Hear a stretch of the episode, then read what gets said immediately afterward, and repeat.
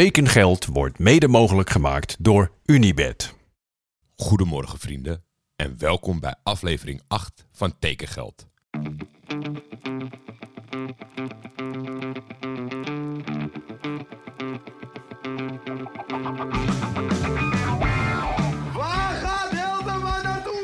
Kan u mededelen dat er overeenstemming is bereikt met Johan Cruijff bij Feyenoord. Navarone voor. Vandaag in andere kleuren, hè?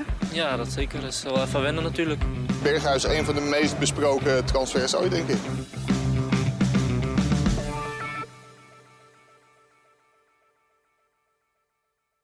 Speurneus Chris is net als tekengeld terug. Twee dagen geleden was hij iets op het spoor. Dat blijft gewoon een schitterend fenomeen als je de juiste balans weet te bewaren. Chris wierp een blik op de volgers van NAC. Daar zat een vrouw tussen die veel details had over het zijn van de vrouw van Beerschot multi-inzetbare verdediger Jan van den Berg. Zou dit een overenthousiaste vrouw kunnen zijn die net iets te vroeg de transfer van haar man lekt? Natuurlijk was dat het. Ga zo door, Chris. En nog wat over de nieuwe aanwinst van NAC. Toen ik het zag, wist ik het ook meteen weer. Maar bedankt voor de tag, Gregory. Jan heeft ooit een wereldgoal gemaakt tegen Genk. En deed daarna een fascinerende en indrukwekkende rupsviering. Ik zal ze morgen posten op Twitter en Insta. Verder nog een mooi rondje aanvullingen. De eerste vanochtend was van mijn lievelingscommentator Mark van Rijswijk. Hij schreef, gezien je interesse in UTA, even een leuk feitje. Dit is de club die sensationeel in het seizoen 1970-71 titelverdediger Feyenoord uitschakelde in de Europa Cup 1. Om vervolgens in de volgende ronde alweer te verliezen van Rode Ster Belgrado. Andere tijden sport. Mocht Stefan Pop ooit deze aflevering luisteren, Stefan, bel me op met al je kennis over deze club. Niet veel later dan Mark kwam Jesper ook met deze informatie. Ik vind het soms wel huiveringwekkend met al die parate kennis bij de luisteraars, weinig ruimte voor misstappen. Na het vermelden van de transfer van Mike Haverkotten kreeg ik een mooi stuk over de keeper doorgestuurd van Pieter Zwart, geschreven door VI-journalist Bart Kruid, die aanwezig was bij het binnenslepen van de titel van de waterpolo vrouwenploeg BZC, promotie naar de eredivisie. Wat heeft dat nou met elkaar te maken? Nou, Mike is de zoon van twee grote waterpolo-spelers en was zelf een begenadigd talent. En is dus naast keeper in het profvoetbal ook coach van deze waterpolo-vrouwenploeg. Ik vind het vaak echt leuk om zo te lezen over een compleet andere kant van een speler waarvan je misschien ja, alledaags niet al te veel meekrijgt. Dus zoek dat stuk op op VI Pro en kom erachter welke moeilijke beslissing Mike zelf moest maken tijdens het opgroeien. Laten we dan beginnen met de transfers die vandaag zijn afgerond. De eerste is een vertrekkende speler bij Heracles Almelo. Zeg je Heracles in Nederland, zeg je Raoul Rijk. De onoplettende kijker kan Matteo Les zomaar een paar keer gemist hebben de afgelopen seizoenen. Daarom vertelt Raoul ons even over de periode van de Kroaat in Almelo. Na drie seizoenen vertrekt Matteo Les bij Heracles Almelo. Linksbenige centrale verdedigers zijn dun gezaaid en dus shopte Heracles in 2020 bij Dynamo Zagreb. Les is een grote jongen, jeugdinternational van Kroatië. En dus dachten ze, Les is more. Wat kan er misgaan? Maar hij werd nooit basisspeler. Les is een voorbeeldprof, type hard werken en niet klagen. En John is fan en daarom mocht hij afgelopen jaar af en toe ook opdraven als linksback. Nou, dat is hij dus niet.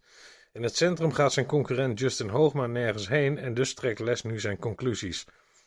Hij was trouwens de tweede linksbenige centrale verdediger met Kroatische roots die van Dynamo Zagreb naar Almelo kwam. Naar Eddie Bosnar.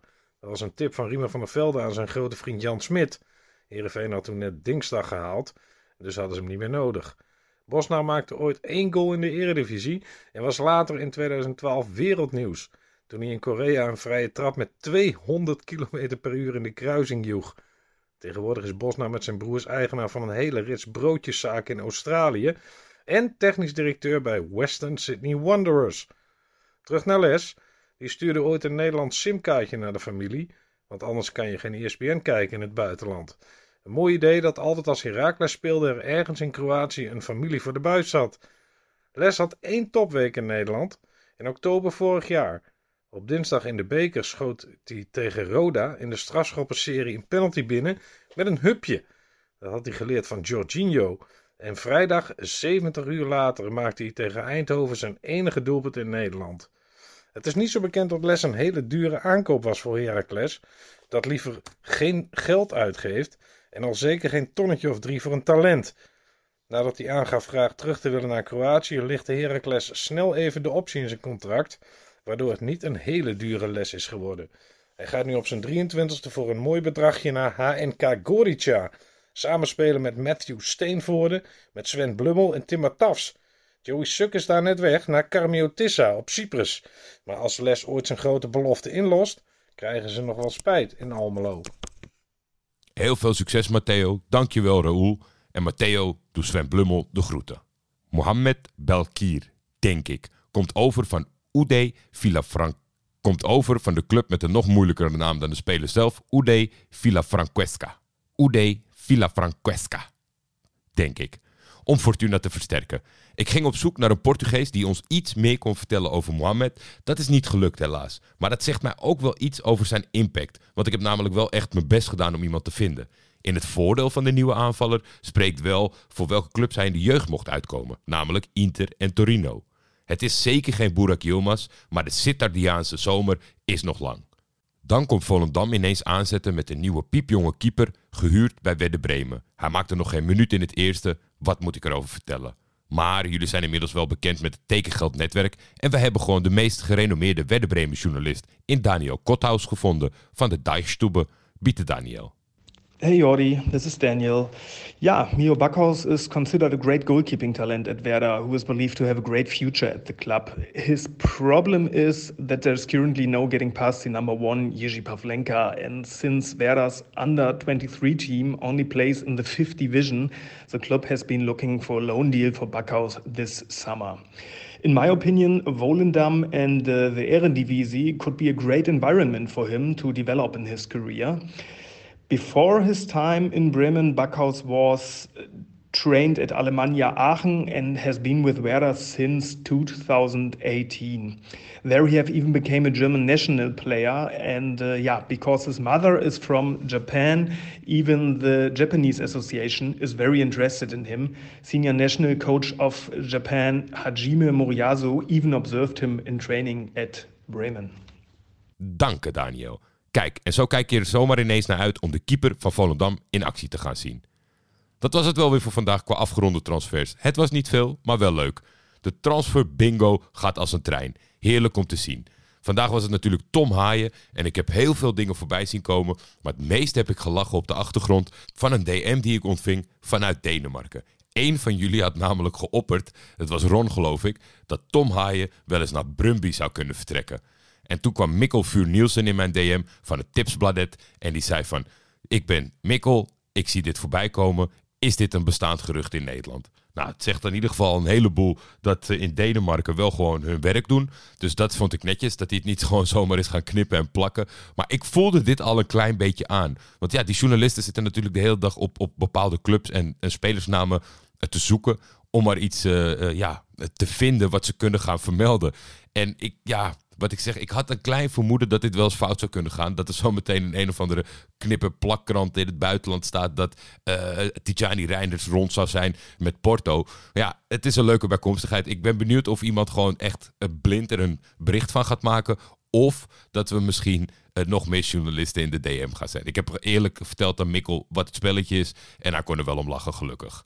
Twente, Toulouse, Schalke, Millwall, die zijn allemaal meerdere malen genoemd. Iemand vroeg om een stand waar het bij te houden is. Alleen, die is er natuurlijk nog niet. Er is namelijk nog geen speler, nog Reinders, nog Haaien gepresenteerd op Transfermarkt bevestigd. Dezelfde regels gelden als voor de podcast. De nieuwe speler voor vandaag is Kik Piri. Michel Dodeman stuurde mij wanneer Kik Piri in de zomertransfer bingo. Er is volgens mij nog geen nieuws, maar alles aan hem schreeuwt Greuter Voert of Erksgebieren Ouwe. En Michel, door die laatste clubnaam wilde ik het bijna niet. Want daar heb ik echt een trauma aan overgehouden van afgelopen seizoen. Van al die spelers die daar maar weggingen en heen gingen. Um, ik hoop in ieder geval niet dat het Erskbirgau is. Maar ik ben benieuwd waar jullie denken dat Kik Piri zomaar eens zou kunnen verschijnen. Morgen een nieuwe buitenlandse roundup. Dan is Frankrijk aan de beurt. Tot slot kreeg ik nog een DM van Mick Vonk. Ik wist niet zeker wat ik ermee moest doen. Maar toch maar even besloten om het te benoemen. Let op, niet te claimen, maar enkel te benoemen. Alle luisteraars weten van mijn aversie tegen getallen op de plaats van letters zetten bij social media transfer aankondigingspost van clubs. Mick merkte terecht op dat hij dat dit jaar nog niet heeft gezien. Vorig seizoen heb ik mij er zomerlang kwaad over gemaakt. Die directe impact die was er niet.